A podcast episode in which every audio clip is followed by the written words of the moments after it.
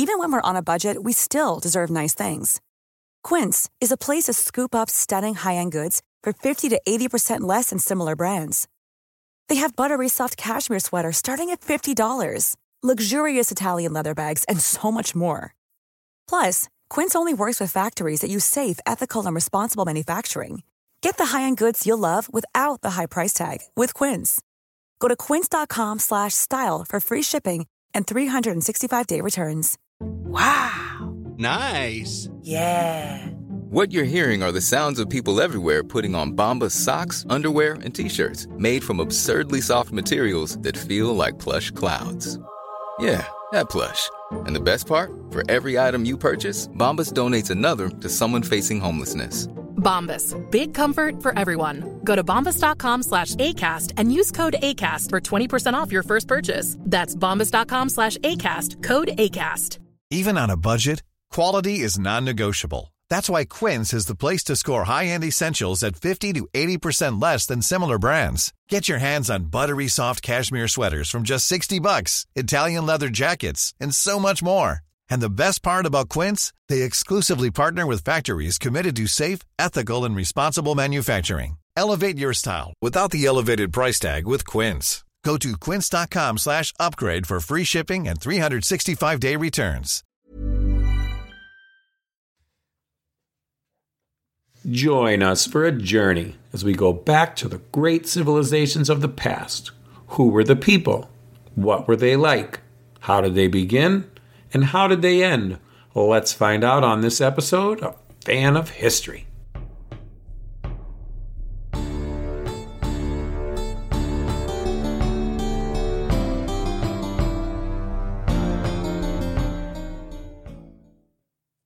Hello, Dan. Hello, Bernie.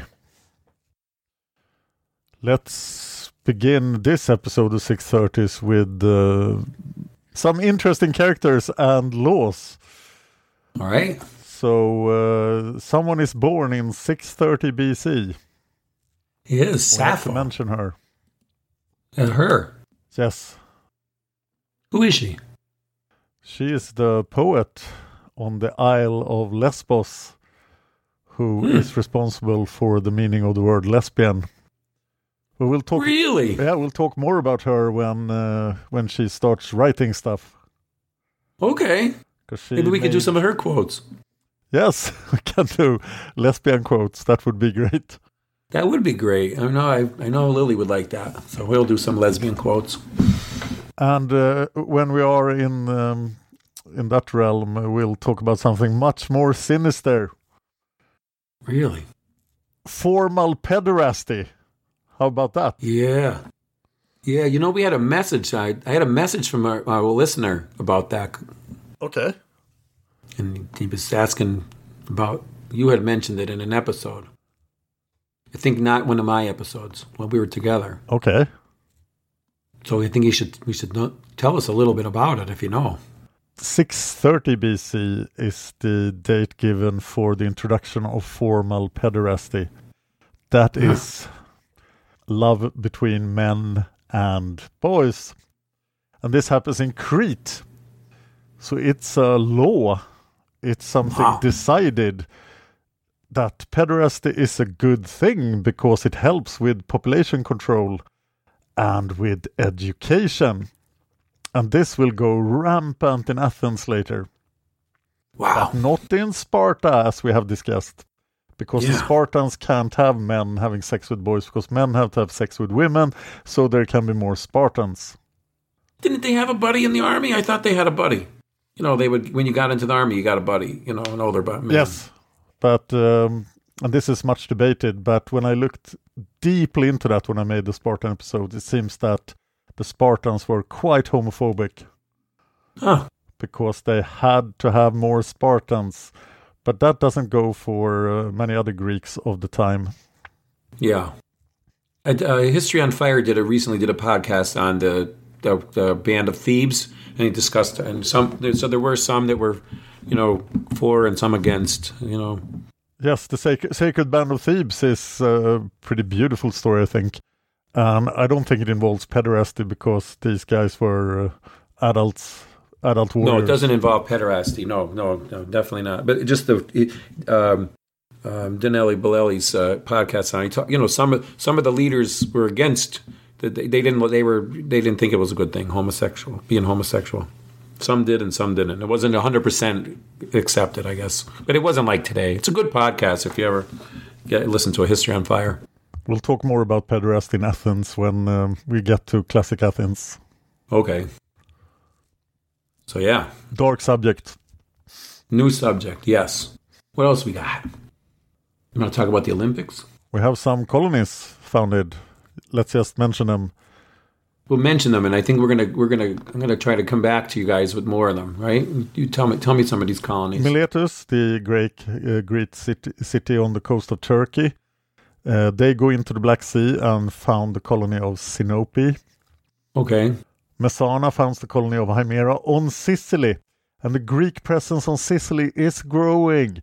And you know who doesn't like that? Carthaginians. Oh, yes, they hate it. For now, it's great to have someone nearby to trade with, but soon trouble will be brewing. Yeah. The Greeks are moving into Egypt at this time too. There's no colony per se because Egypt is there, but they kind of do. They have a. I think the, there's an island. I think it's Elephantine. There's an island that the they let the they let the Greeks uh, trade on. So they're really starting to find this area. Psammetichus or Psamtik, the Egyptian pharaoh, he has Yeah. so many names. hmm Uh, the guy who is there as an Assyrian vassal, but uh, Assyria is kind of losing contact with him. Yeah. He is importing Greeks. He loves Greeks, and not in a pederasty way. right. So he's importing merchants and soldiers from Greece, and from mainly from uh, the um, Greek-like states in Turkey. Yeah. Know a lot of those um, Carians and Greeks are coming there. Yes. So let's talk about him. This is the 26th dynasty, Yeah. and Psammetichus put there, and his family put there in under such dire circumstances during the Assyrian campaigns there. He is just enjoying himself.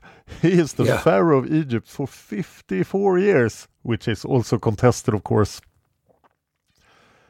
Uh, at some point, he is carrying out a 29 year siege of Ashdod, Jeez. which is a city in uh, east on Yeah. in the Levant.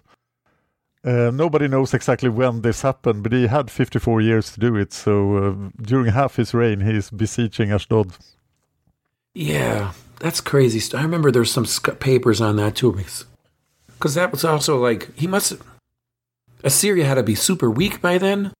Well, it's not super weak yet, and uh, but he's just handling Assyria and have a great relationship with them. He is keeping the Nubians in the south, far away from Egypt, and he also has no problems with with the Libyans.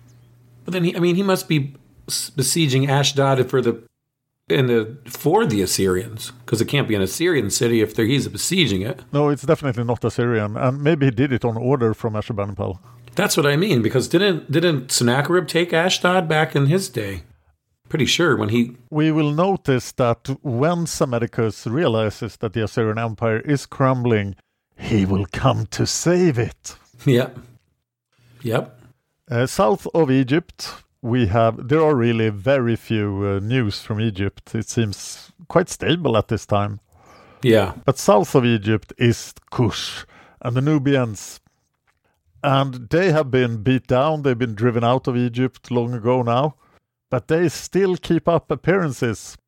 And we have Senkamanisken, oh you're the best who thinks he's uh, the pharaoh, but he is the king of Kush. And he takes power probably because dating uh, Kush is very hard.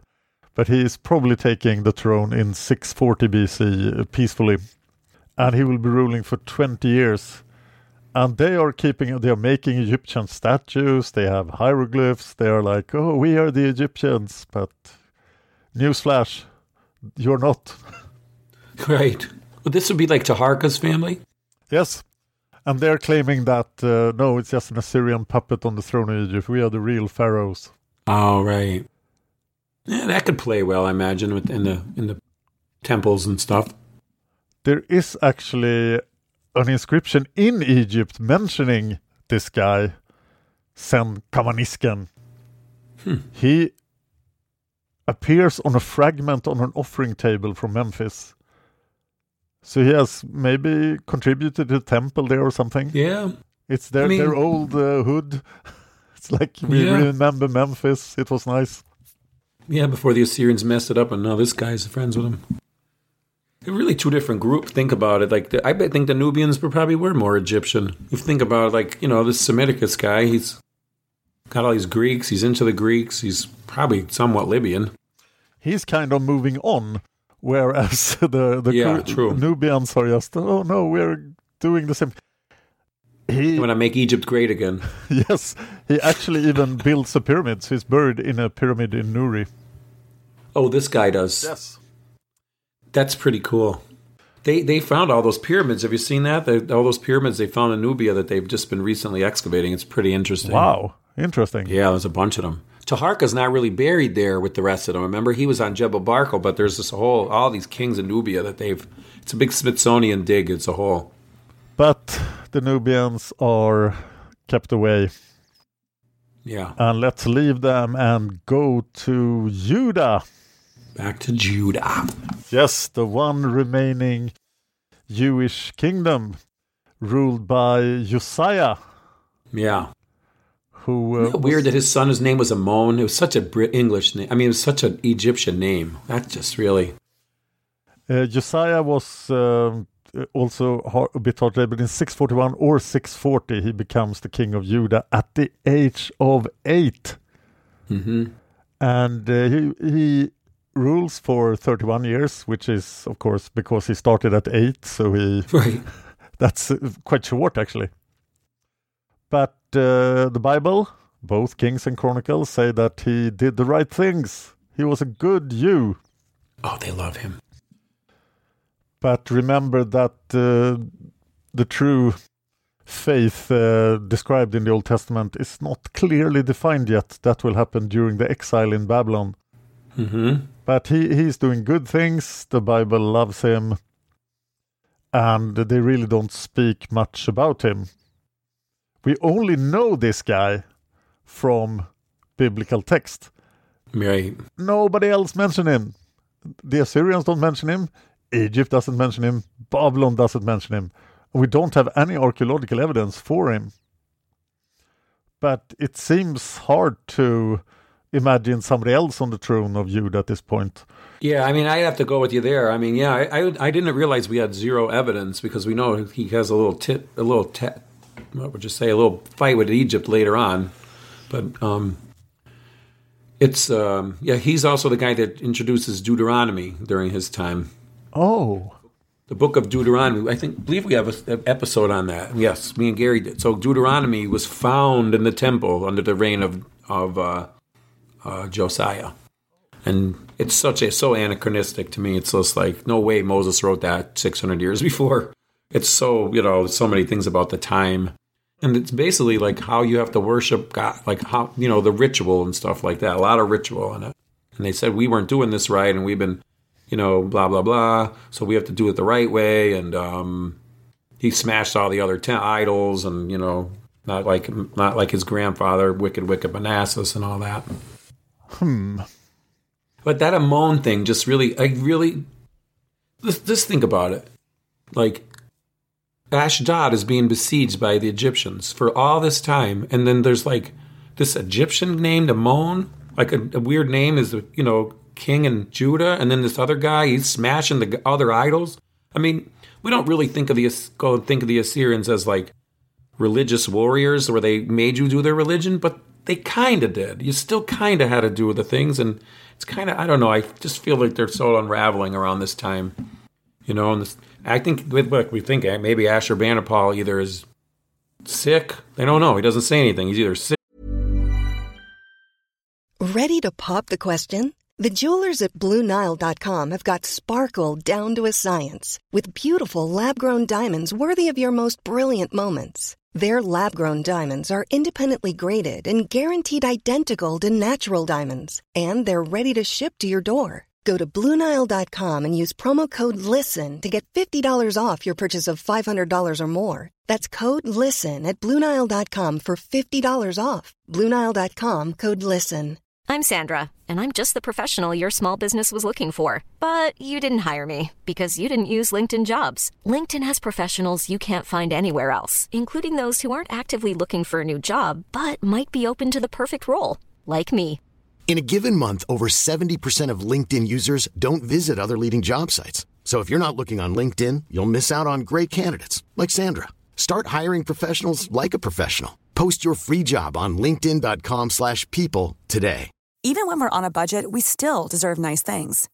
Quince is a place to scoop up stunning high-end goods for 50 to 80% less than similar brands. They have buttery soft cashmere sweaters starting at $50, luxurious Italian leather bags, and so much more. Plus, Quince only works with factories that use safe, ethical, and responsible manufacturing. Get the high-end goods you'll love without the high price tag with Quince. Go to quince.com slash style for free shipping and 365-day returns. Sick, retired, you know, dead, just hanging. We don't know. I don't think I, I'm not sure that Josiah controls Ashdod. No, he doesn't. But you said that the Psammetichus is is attacking Ashdod. Ashdod's not that far from Ju- Jerusalem. Definitely not. Yeah. So you know they don't have the total control over there. And sad to say, Judah is not a very important place in the 630s BC. It's uh, a small Assyrian vassal state. But what's happening there will have a lot of ram right at this time with them doing the Deuteronomy and smashing out all the other gods and becoming pure Yahwehist. That's gonna have a lot of ramifications for today, wouldn't you say? It will. Let's mention the powerful Median Empire. Yeah, they must be getting powerful by now. It's uh, so unclear Yeah. if I think if there even was a Median Empire. But the Medes are around. They've been around for a long time. They are hiding out in uh, the mountains in what is today Iran. And uh, they are having a lot of trouble with uh, uh, the Scythians. yeah. Uh, they are ruled at this time, and of course, in the great tale of Cyrus the Great, they control the Persians at this time as well. So the Persians are under Median control. Okay. They are ruled by Phraortes, but the dating of this guy is Yeah. incredibly hard. It's so hard to tell if it's I know. That's the Greek name for him too, right? That's the Greek name for him too. So he could have another name. Oh yes, yes. He is uh, the second king of the Median Empire in the Greek sources. Uh, he either dies in 653 BC, that is long before this episode, but other sources have him dying in 625, which would have him ruling for 53 years. Yeah. So uh, he's credited with uniting all the Median tribes into a single state, conquering Yeah, the allegedly. Persians and the Parthians. Oh, the Parthians Yes. too. Uh-huh. It will be a long time before they become important. Yeah. But he also had a great relationship with first Esarhaddon and then Ashurbanipal. Hmm Of course, the Elamites are gone or very, Right. very beat up, so they are not a problem. So he is uh, securing his power and the power of the Medes in Iran, outside Yeah. of Assyrian sort of uh, control. Right. And, and it's sort of as a response to it too, because I mean, if, if he was smart, he'd probably saying, you know, like, look at these Assyrians, they're kicking everyone's asses. They just destroyed Elam. You know, that's because they weren't really united. You better like get your. We can't be like doing being like this. He will remain loyal to the Assyrians until they start to lose control of the empire, and then, of course, he will join in.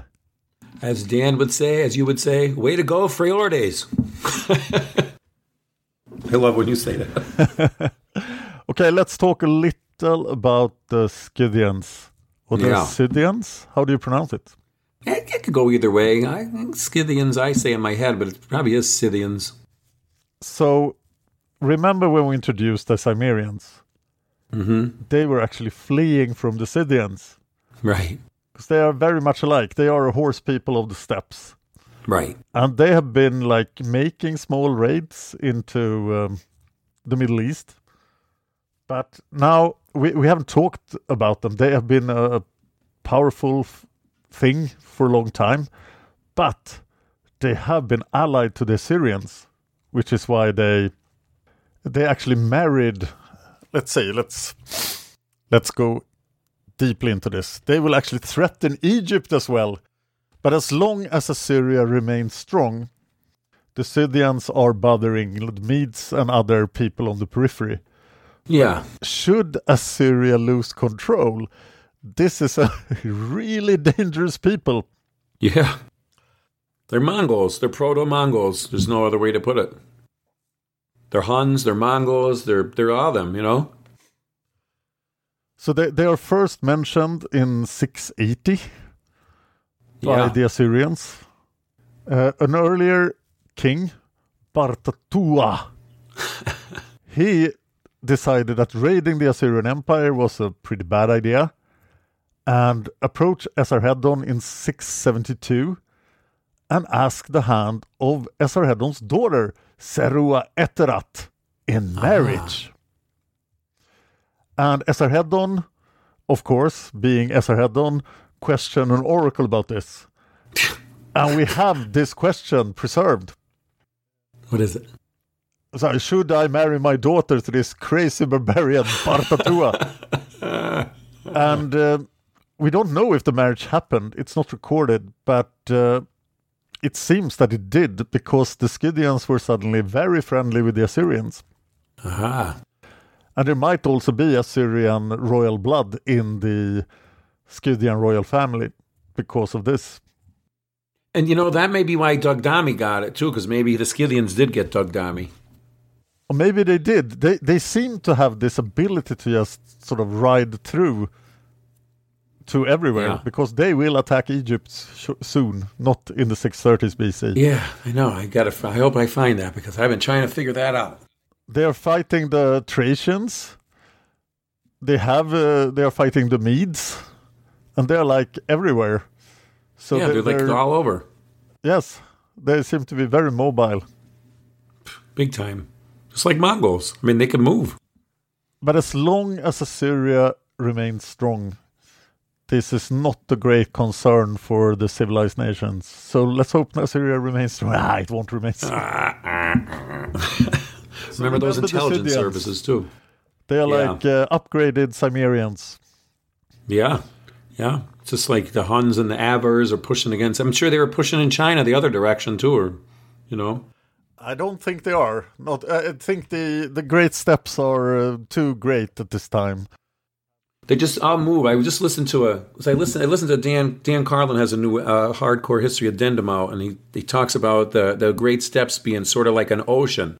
Yes. They're either a barrier or a or a highway, depending on you know. So if you're one of the steppe tribes, they're a highway. If you're a civilized nation, they're an ocean.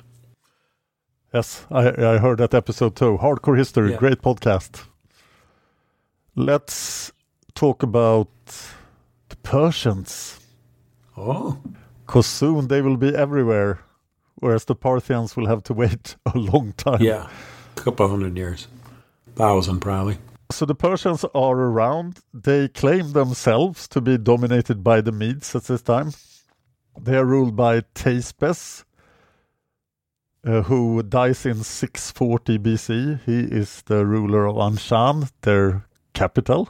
Oh yeah, He is a direct ancestor of Cyrus the Great, and uh, he has two sons, confusingly named Cyrus and Ariaramnes. So Cyrus the First, the son of Teispes, is the grandfather of Cyrus the Great. I see. Teispes was actually the guy who took Anshan from the Elamites. Okay, what? Okay, when was that around? Do we know? Sorry, When was that? Like year was that around that he we, did we that? Do don't know? when it happened, but it Oh, was okay. probably when the Elamites were uh, down for the count. Right. after the Ashurbanipal pulled down the ziggurat and everything. He is um, claiming that he is loyal to the Assyrians and their vassal state. Good plan. Maybe only because the Medes are. And the Medes Yeah. are calling the shots in Iran. Yeah. I still think it'd be a good plan at this point. Me, bide your time. Yeah. So the next uh, king of Anshan is Cyrus the First, not Cyrus the Great. Then He's Cyrus the okay. Cyrus the the somewhat capable. Uh, in 639 BC, Ashurbanipal claims victory over Elam again, and um, Cyrus is mentioned in in some sort of Assyrian text. Yeah, I kind of remember that. He has to send his son Aruku to Assyria to pay tribute to Ashurbanipal. That's right. That's right. That was after the after that great revel- revolution. That's when everything just changed. I think for Assyria and Ashurban, like it was. That's when all the people started coming in and they, you know, doing tho- those kind of things and you know, kissing his feet. But oh, boy, I think they were wiped out. Uh, there is mention of someone named Kuras of Parsumas in the Assyrian record that you kind of assume is Cyrus, but uh, he seems to be uh, doing important things before the death of Cyrus' father, so it's uh, unclear. Of course, that's the hard part. But I think it's our fans will go. will- We, we, it's good that we're getting like the even if we don't know the exact date, we're getting this what's happening in the period. You know. We can be fairly sure that Cyrus is the ruler of the Persians and that he is around at this time and will be around for quite a long while. And wait, so you so this Cyrus, not Cyrus the Great, this is Cyrus the Okay, and his son, his son was sent to to Nineveh, right? One of his sons, yes. One of his sons, and it, that's not the son that became king. Probably next, we don't. Are we not sure yet? But the point is, I think it's interesting is that Cambyses the, the first is the next king, but that's a long time in the future. This Cyrus guy, Cyrus the Okay, will be around for a long time. Gotcha. You see how though the Persians are learning from the Assyrians now. You know, like they're there, they're really learning, and they, you know, pretty much they say to per this, you know, that the the Persians just took over the Assyrian, uh, you know, system when they eventually did. The Babylonians took it, then the Persians did.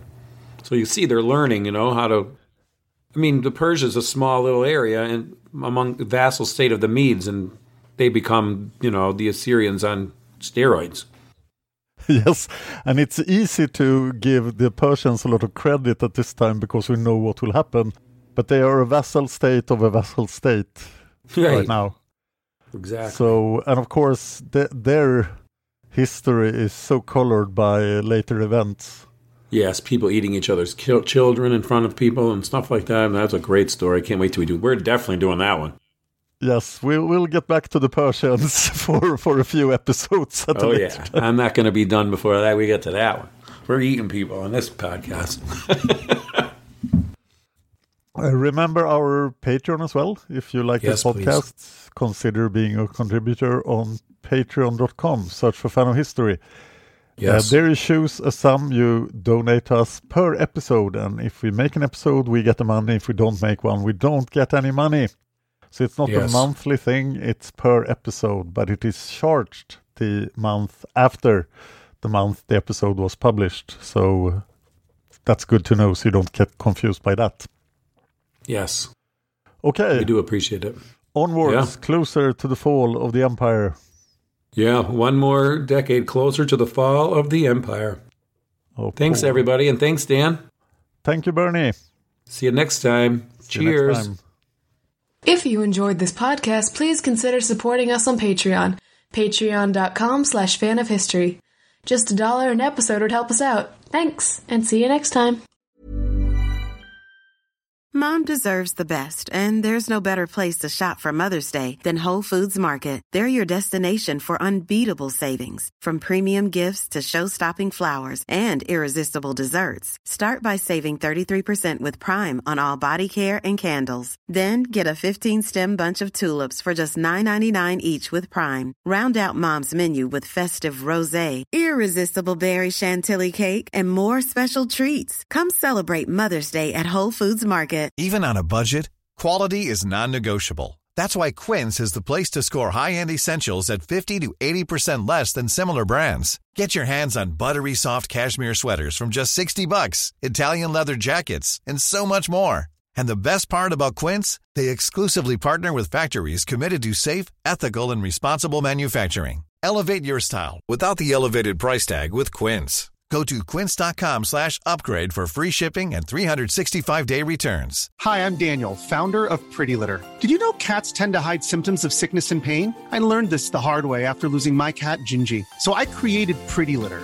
a health monitoring litter that helps detect early signs of illness by changing colors, saving you money and potentially your cat's life. Pretty Litter is veterinarian developed, and it's the easiest way to keep tabs on your fur baby's health right at home. Go to prettylitter.com and use code ACAST for 20% off your first order and a free cat toy. Terms and conditions apply. See site for details.